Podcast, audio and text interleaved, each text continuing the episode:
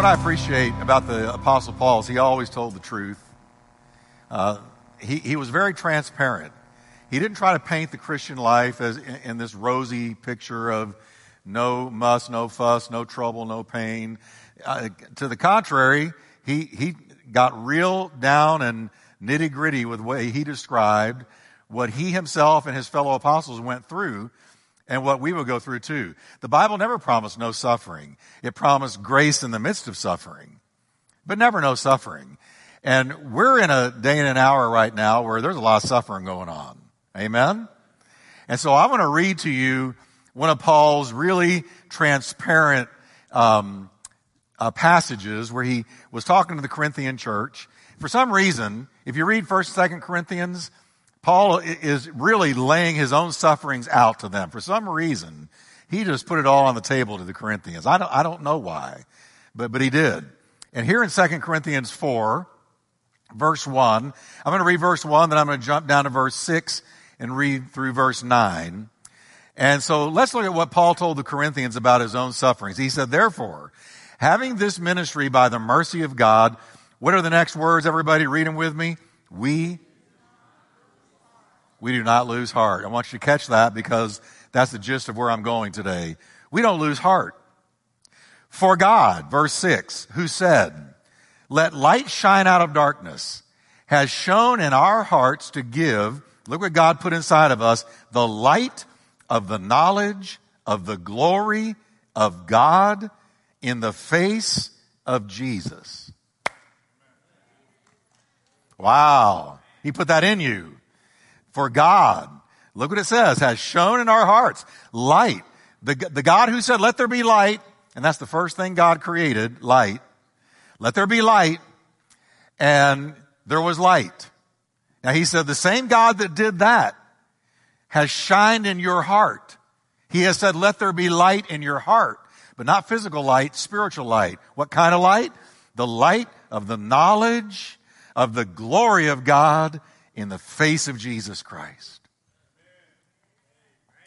Now, look what God did in verse seven. We have this treasure in jars of clay, ugly flesh.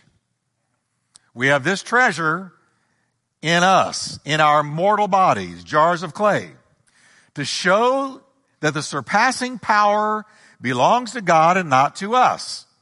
Now, he's going to show us what the surpassing power does, and I'm going to close. He said, first, we are hard pressed on every side, but the surpassing power didn't let us get crushed. All right? Then he says, we were perplexed, but the surpassing power did not allow us to be driven to despair.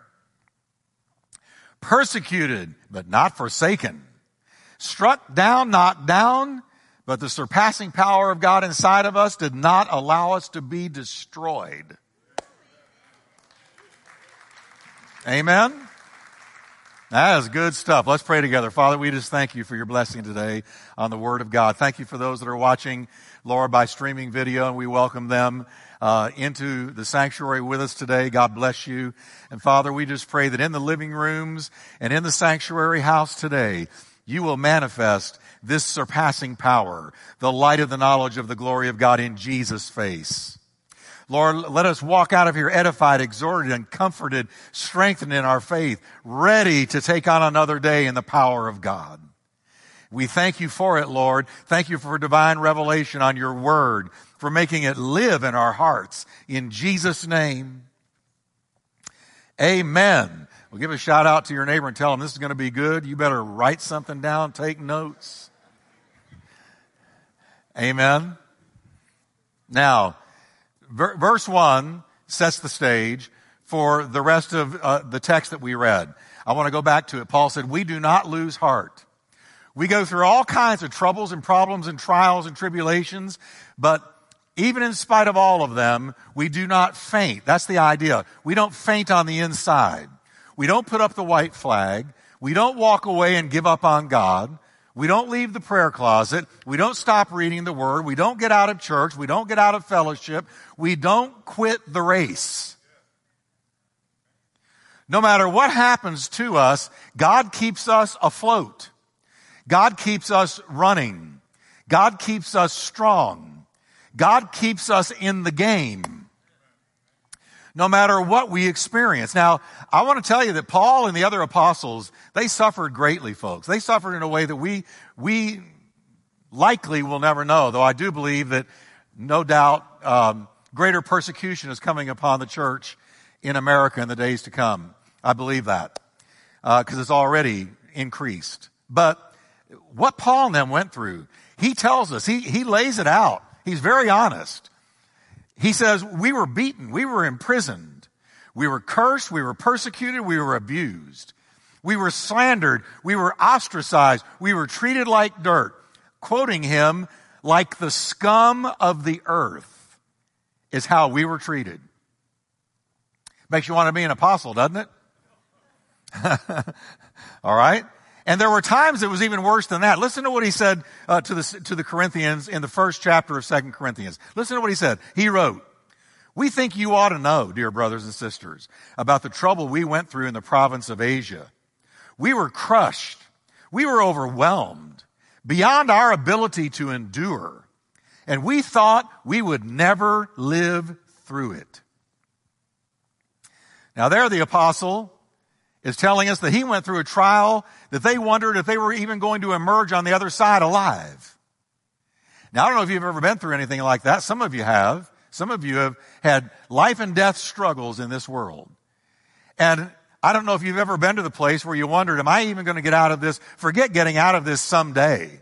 Am I going to get out of this alive? That's what the Apostle Paul went through, and I believe that's what he's talking about in the text we read. He's elaborating on it when he says, hard-pressed, perplexed, persecuted, knocked down. Those are his adjectives. Those are his descriptives of what he went through. Again, we were hard-pressed. We were perplexed, confused. We were persecuted. We were literally knocked down. Now, that's honesty. He's not trying to paint a picture of, hey, we're the mighty apostles, God's men of faith and power for the hour. Everywhere we go, it's just blessed and favored and all of this. No, he says, we went through hell on this earth. We went through hell and back in our ministry for the Lord Jesus Christ. We, we, we thought we were going to die. He's telling us here that the devil and wicked people did their best to take them out. But through the power of Jesus Christ, not only did they survive, but they thrived, and they won the battle every time. So, so you have a paradox here. You have him describing what he went through, but then telling us every time, but it did not succeed in totally taking us out. Now, let me bring this down to where we live today. We're living in increasingly perilous times. If that's news to you, Uh, come down after the, the, the uh, service, and I want to lay hands on you and pray for you that your eyes will be open, because we are definitely in perilous times. I came to Christ in the early seventies. Well, in the late sixties, I was saved. In the early seventies, I entered the ministry, and I want to tell you, it's not the same America today as it was then. We are in a totally different nation, a totally, a totally different land with, with totally different rules, totally different beliefs. Uh, the, the, the depths to which America has plunged in my lifetime amazes me. We're living in perilous times. And did the Bible tell us that would be the case in the last days? Know this, that in the last days, perilous times shall come. Dangerous times, difficult times for those walking with God. America is boiling over with anger and hatred and division and offenses and lawlessness and anarchy. And it seems that it's only um, escalating. It seems that it's, it's it's like a snowball going down a hill, and it's and it's getting larger and worse as we watch. Now, I'm not saying this to get you down, because I believe that God is in charge of all of it. But this is this is the reality that we wake up to now, and the church is experiencing persecution on a level that, in all of my years of ministry, I've never witnessed. Not in America. I knew about it overseas. I knew about it in other nations, uh, you know, China, um, Muslim nations. I, I, I was well aware of the persecution. But now it's come to our door. Now it's come to us. Now, you, you can take certain states where it's worse than others. But in California, they're being fined for meeting in church. They're being fined. I read this this this precious older pastor, uh, you know, bald, glasses, older man. You could tell he's a sweet guy, a loving guy, loves people, has this massive church in California, a Baptist minister. And he was saying that already they have been fined ten thousand dollars and threatened with arrest for meeting in a church building, the community of which has very little COVID. There is no rational reason for them to be shut down, but they have been. And so we know that it's because the powers that be do not like the Christian church meeting. And they are actually now shutting churches down. Charismatic, non-charismatic, denominational, non-denominational. They're being shut down and threatened with fines and arrests and all kinds of consequences. Another church had its parking lot taken away from them. They had been leasing this parking lot for over forty years to the tune of eight thousand two hundred dollars a month. For forty years, they've paid the city eight thousand two hundred dollars a month to use this parking lot. And, and out of nowhere, L A took the parking lot away from them, leaving their people nowhere to park because they insisted on meeting in the house of God. So we need Paul's words today that encourage us, because he says, in spite of all of our trials, we were not crushed. We were not left to despair. We were not forsaken, and we were not destroyed. Amen? Amen, amen. Say it with me. Not crushed, not in despair, not forsaken, and not destroyed. Now, like Paul, many of you are hard-pressed today. There's a lot of you that feel very hard-pressed, and you feel perplexed. I've had seasons of perplexity during this whole COVID thing. Uh, and I'm going to, I'm going to elaborate on these words in just a moment. But you feel perplexed. You don't understand what's, what's gone down in your life. And you're asking God for wisdom. And you're asking Him for mercy. And you're asking Him for grace. You're saying, Lord, speak to me. I don't understand. I feel perplexed or persecuted. You're being attacked for your faith, maybe for the first time in your life. And guess what? It might even be coming from your own home and your own kin and your own family. It has me. I said it has me. And I've had to just love people no matter what they said to me about my beliefs. Or you're cast down. Some of you feel so cast down and watching right now by Uh, streaming, you feel so cast down that you don't know if you're going to get up again. Well, I'm here to tell you again, or today, that you're going to get up again. I'm going to show you that you're going to get up again, because the one who got up again lives inside of you. Amen? So if you're feeling hard-pressed uh, and, and perplexed and persecuted and cast down, this message is for you. And if you don't feel that way yet, buckle your seatbelt. You're going to, and, and you're going to need to go back in the archives and get this message. Now, the first thing we hear is this, and I'm, I'm sort of taking each one of them, and I'm going to tell you what I believe it means in a nutshell. So when it comes to feeling hard-pressed, here's what this is telling me. Pressure will not defeat us.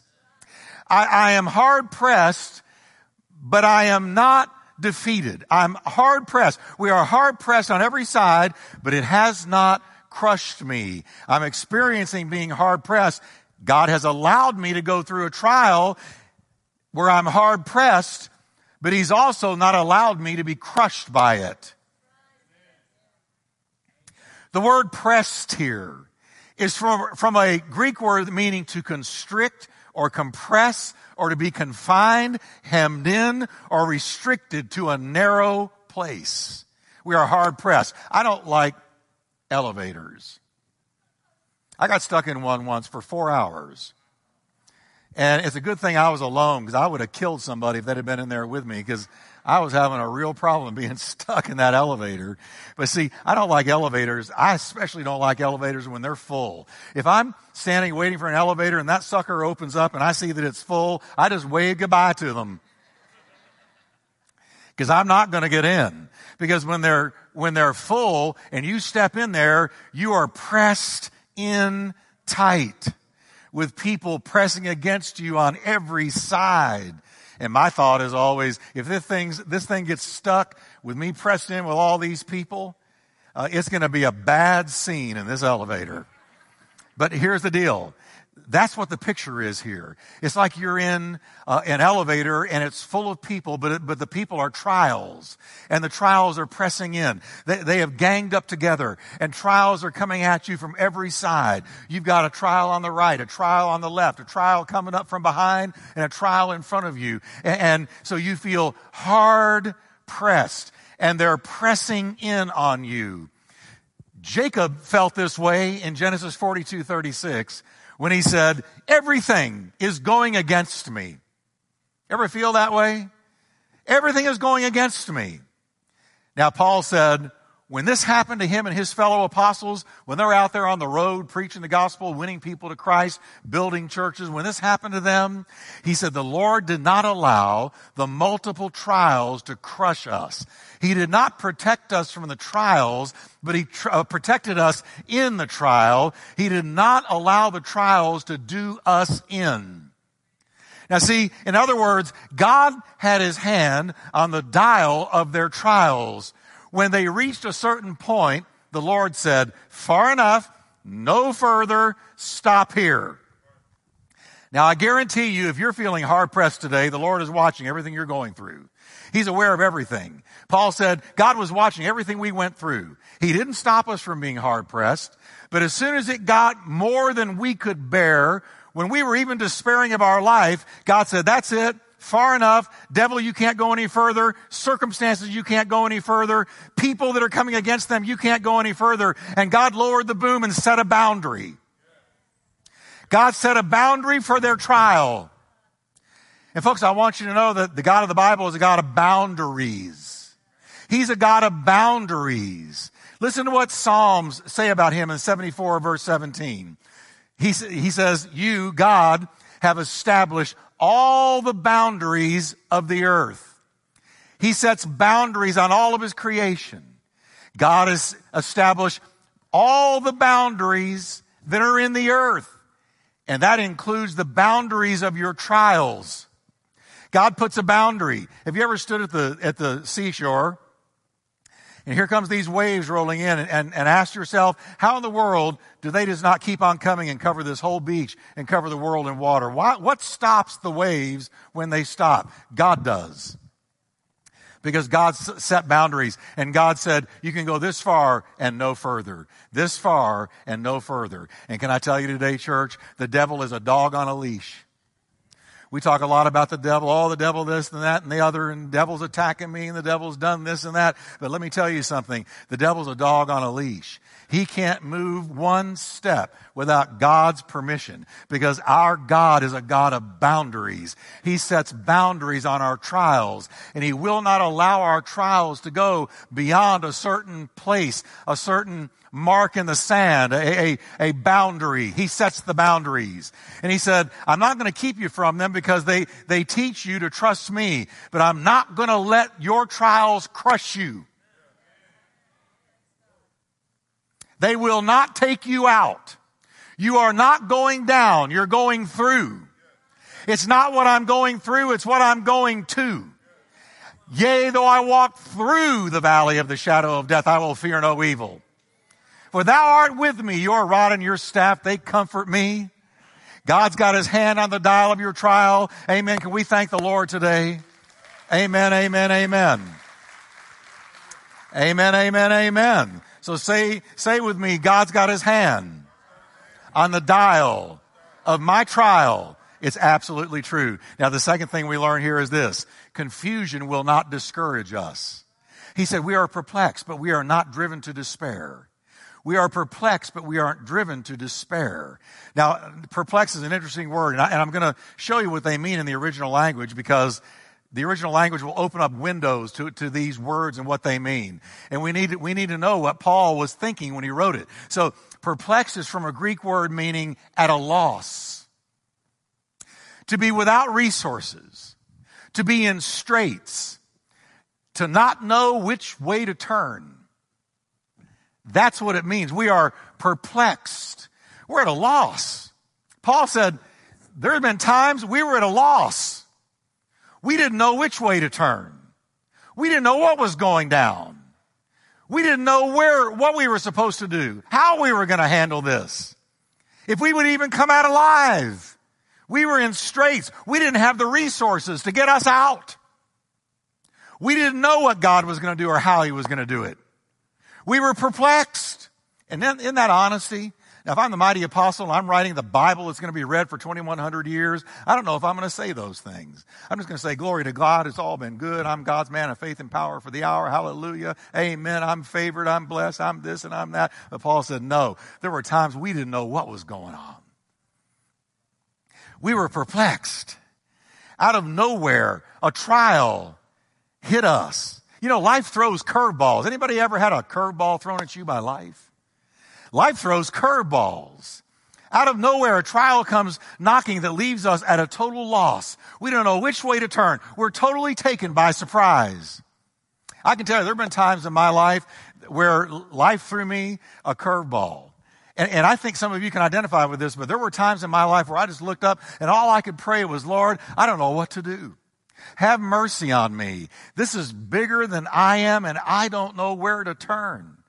And even there were times I couldn't even pray that. There were times I got two words out. Help me. Amen?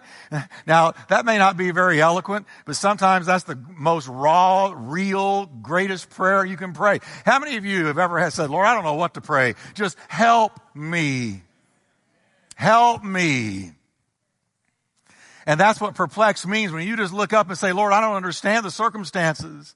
I don't understand what I'm going through. I don't get it. I thought this was going to happen, but this is happening instead. I thought I was going to go here, but I'm going there instead. I thought it was going to be this person, but it's that person. I, Lord, I just, I, I assume things that have turned out to not be true. Or, Lord, I'm experiencing a trial that I can't make head or tails of. And, Lord, I don't know what to do. That's perplexed. That's perplexed. And Paul said, we were perplexed, but the Lord did not allow it to drive us into despair. And you know what? In my own life, when I just had to look up and say, I don't know what to do, Lord, help me, Lord, please help me. Help this boy. Help Jeff Wickwire. He always came through, and I, and I always got to the other side, and I always ended up looking back going, well, I didn't know how I was going to get out, but I got out. I didn't know how I was going to stand up again, but I stood up again.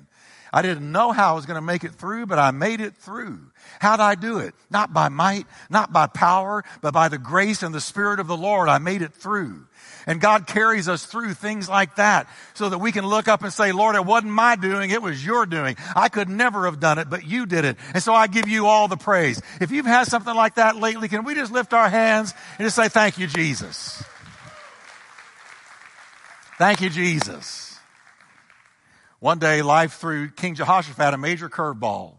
King Jehoshaphat was the king of Judah, and he was doing great, and things were going great, but somebody came to him all of a sudden. They brought a report, and they said, O king, a mighty army is coming against us, a vast army, uh, innumerable. It's huge. You can't see the end of this army coming against us. It's an overwhelming attack. Ammonites, Moabites, and otherites coming against them. And they said, King, uh, this is bad news. And the Bible says that King Jehoshaphat prayed the right kind of prayer. One, number one, he prayed. He went to God with it. But then he prayed the right kind of prayer. It was, I'm perplexed, but I'm not in despair kind of prayer. He said, oh God, we have no power. We have no power, no resources to face this vast army that is attacking us. We don't know what to do. Everybody say perplexed. We don't know what to do. But then he said, but our eyes are on you. Oh, I love that. When you don't know what to do, get your eyes on him. Don't get your eyes on the problem. Don't look at people, places, or things. Get your eyes looking up. We don't know what to do. We're perplexed, but Lord, we put our eyes on you. And that's what kept him from despair. And they said, Lord, we don't know what to do. Well, God sent a prophet, and you know what they did? They put singers and worshipers in the front of their own army. Their own army was minuscule compared to this army coming against them. But see, they had God with them. And if God be for us, then who can be against us? If God is for you, he can save by many or he can save by few. And so there was few of them and many of their enemy, but they put the singers and the worshipers in the front of the line. Not weapons, not swords and spears and arrows and whatever, but just singers. And can you imagine what the Moabites and the Ammonites and the otherites thought when they came up on uh, the children of Judah, the people of God, and, and instead of seeing uh, warriors with weapons, there were singers just worshiping God? But it says all of a sudden God moved and sent confusion among them. They began to destroy one another, and God wiped out this vast, massive army that was coming against Jehoshaphat, and God got the glory. So when you don't know what to do, when you're perplexed, you look up and you say, God, I don't know what to do, but I know that you do. Can I tell you something? When we are confused, he's not. When we are overwhelmed, he isn't. When we are bum-fuzzled, he is not bum-fuzzled. When we don't know what to do, he knows exactly what to do. And so everybody say, look up. When we are overwhelmed, run to Jesus. Run to Jesus. When you're perplexed, run to Jesus. Run into the presence of Jesus. Now there's a third thing I see in what Paul said. Opposition will not deter us. We are persecuted, he said. That's opposition. But we're not forsaken. Opposition will not deter us. Persecution is opposition. You know what persecution means? In the Greek language, it literally means to be hunted down. It means that something is coming at you aggressively. It means that, that, that a predator, uh, uh, uh, something is pursuing you to harm you. Hunted. That's what persecution means. Being hunted. These churches in California are starting to feel like they're hunted, like they're being singled out to be treated this way when protests can happen and riots can happen and nobody stops them and bars are full and you can go to Home Depot and you can go to Walmart, but you can't go to church. Hunted, persecuted, hunt down like a hunter pursuing a catch. And Paul knew exactly what this felt like as he was hunted his whole ministry. He was hunted. See, unbelieving Jews that were furious at Paul, that tried to kill him all the time, hated his guts because he was pulling people out of Judaism and into the new faith that it was in the, uh, the Lord Jesus Christ, the new covenant. And so what they did was a, a group of Jews would follow him from town to town, hunted. And he would stand up to preach the gospel, and they would be standing there uh, shouting at him, refuting him, trying to undo what he was saying. He was hunted, town to town, city to city. He would leave a city and they would come swooping in and they would look for the converts he had won to Christ and they would try to talk them out of their new faith in Christ. Hunted, persecuted. He was stoned. He was imprisoned. He was slandered. He was lied about. He was abused. He was wronged. Hunted. They threatened his life, spread lies about him, stirred up frenzied mobs to attack him. He was hunted. But he says, let me tell you something. Yeah, they hunted me, but I was not forsaken. I was not forsaken. Hallelujah. I was not forsaken. Now, he's talking about Jesus not forsaking him, not men, because men forsook him. Men forsook him all the time. What did he say about Demas? Demas has forsaken me. He said, when I got pulled in front of Caesar to give my defense, everybody in Asia that I'd won to Christ forsook me. But the Lord did not forsake me. The Lord stood with me and strengthened me. And I stood with my testimony of Jesus in front of the Caesar, in front of the high court of Rome. But people forsook him. But, but here's the deal. No matter what you go through, church, though people walk out on you, somebody that you love may walk out on you. Friends may turn on you. They may stick you in the back with a knife. They may get out there and somebody that you used to run with and walk with and shared uh, your life with has now turned against you. You can expect that from people. I don't want to sound cynical, but, but the Bible says clearly don't put your faith in the arm of flesh. Don't lean on people. But there's one you can put your faith in who will never walk out, who will never turn his back, who will never say, I don't know you, but that, and that's the Lord Jesus Christ. He will never walk out. He will never, never forsake you. People can fail you, and you will fail people. But the captain of our salvation will never walk away from us. He will stick closer than a brother. He said, I am with you always, to the very end of the age. And he said in Hebrews thirteen, verse five, I love this, never will I leave you. Never will I forsake you. The, the feeling there is, it's, it's impossible, it's preposterous to ever think that I would ever walk out on you. It'll never happen. Amen. So pressure, say this with me, pressure will not defeat us. Confusion will not discourage us. Opposition will not deter us. And there's one more. Hard hits will not destroy us.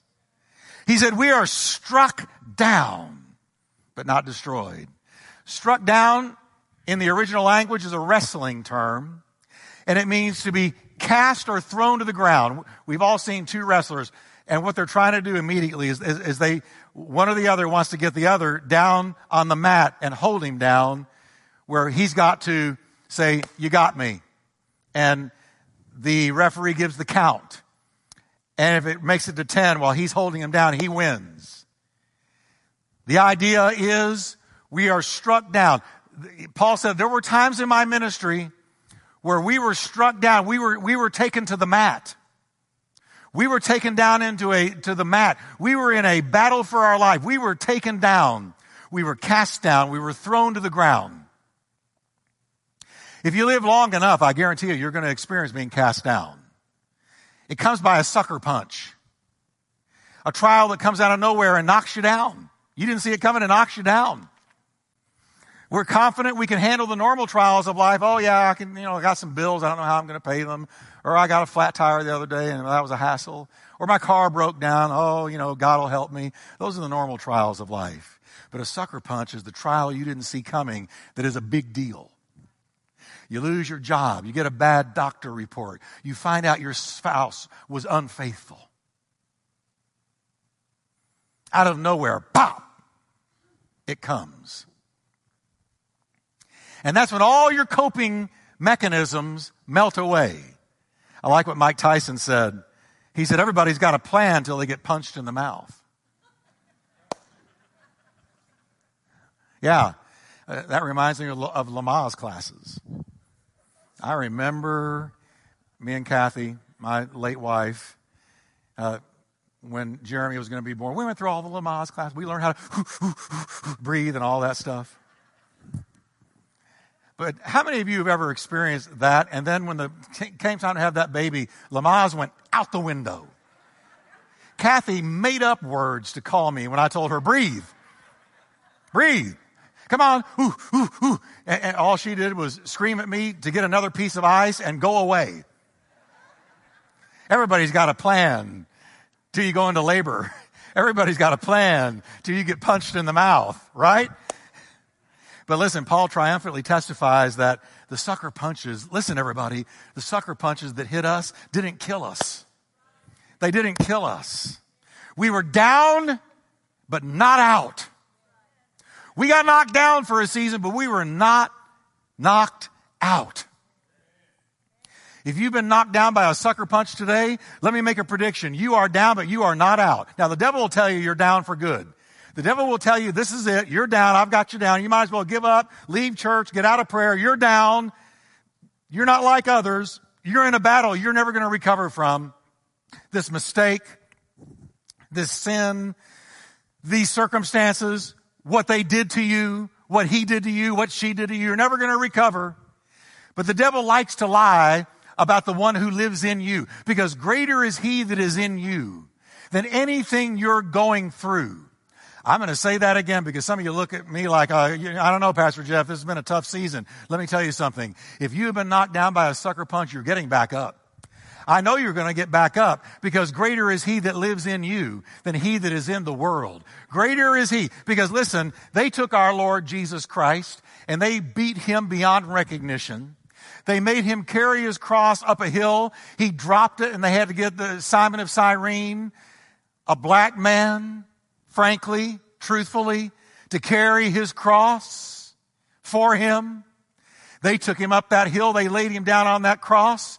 They hammered huge nails through his wrists, not through his hand bones, but right here where they could go through without breaking bones. And the same in his ankles. And they hoisted him up, and he, he dropped down into the ground. The, the cross made a thud when it hit the ground, the bottom of the hole. And he felt that lurch.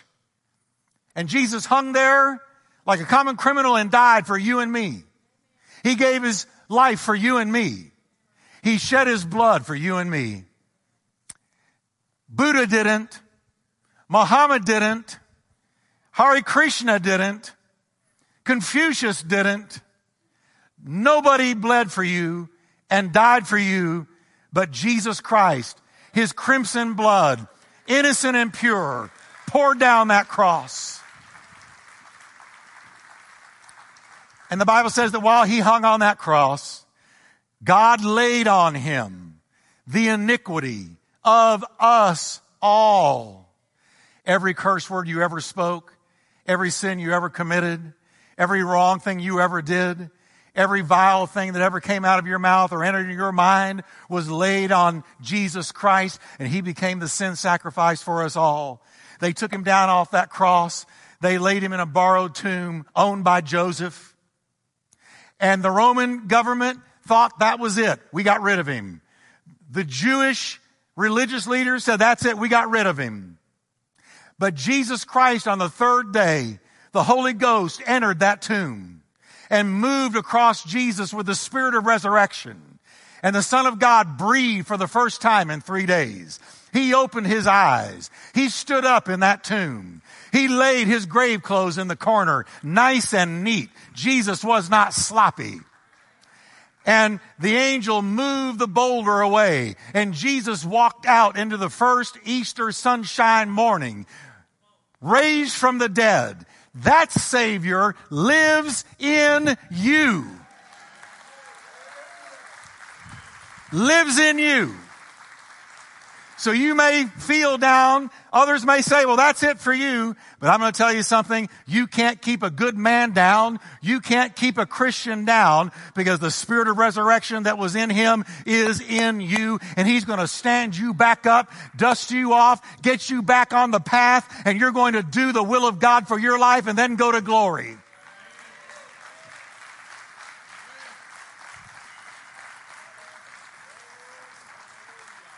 Amen, amen. Come on, everybody. Give him praise. Stand up and let's give him praise. Come on, give God praise. Thank you, Lord. Thank you, Lord. Thank you, Lord. Thank you, Lord. So say with me, pressure won't defeat me. Confusion won't discourage me. Opposition won't deter me. And hard hits will not destroy me. Can we just lift our hands and thank the Lord? If you've been sucker punched, I want you to give a wave. If you've been sucker punched, wave your hand. I see you. People all over this sanctuary. And if the devil's been telling you, you're down now, you're not coming back, I want you to say to him, to yourself, just but say to him, you're a liar. You're a lying devil. If you're talking, you're lying. Because the Lord says to me, he always makes me to triumph in Jesus Christ. He didn't say sometimes, he said always. We are more than conquerors through him who loved us. We go from faith to faith and glory to glory. Nothing can separate us from the love of God in Jesus Christ our Lord. So I want us to give the Lord the sucker punch. We're going to do it right now. Say, Lord, I give to you the trials that have hit me hard. I give it to you. Lord, I thank you. Though it's bigger than me, it's not bigger than you. I give this trial to you, and I trust you to carry me to the other side, into the place of victory, with a testimony that will encourage many others. Say this with me, I will get up again. In the mighty name of the Lord Jesus Christ. I want you to say one more thing with me. I'm down, but I'm not out. Amen. I believe that with all of my heart because I believe in Jesus in you. I don't put my faith in, in you or me, but I put my faith in the Jesus that's in you and me. Amen. He's able to make us stand. Amen. Give the Lord praise today. Thank you, Lord.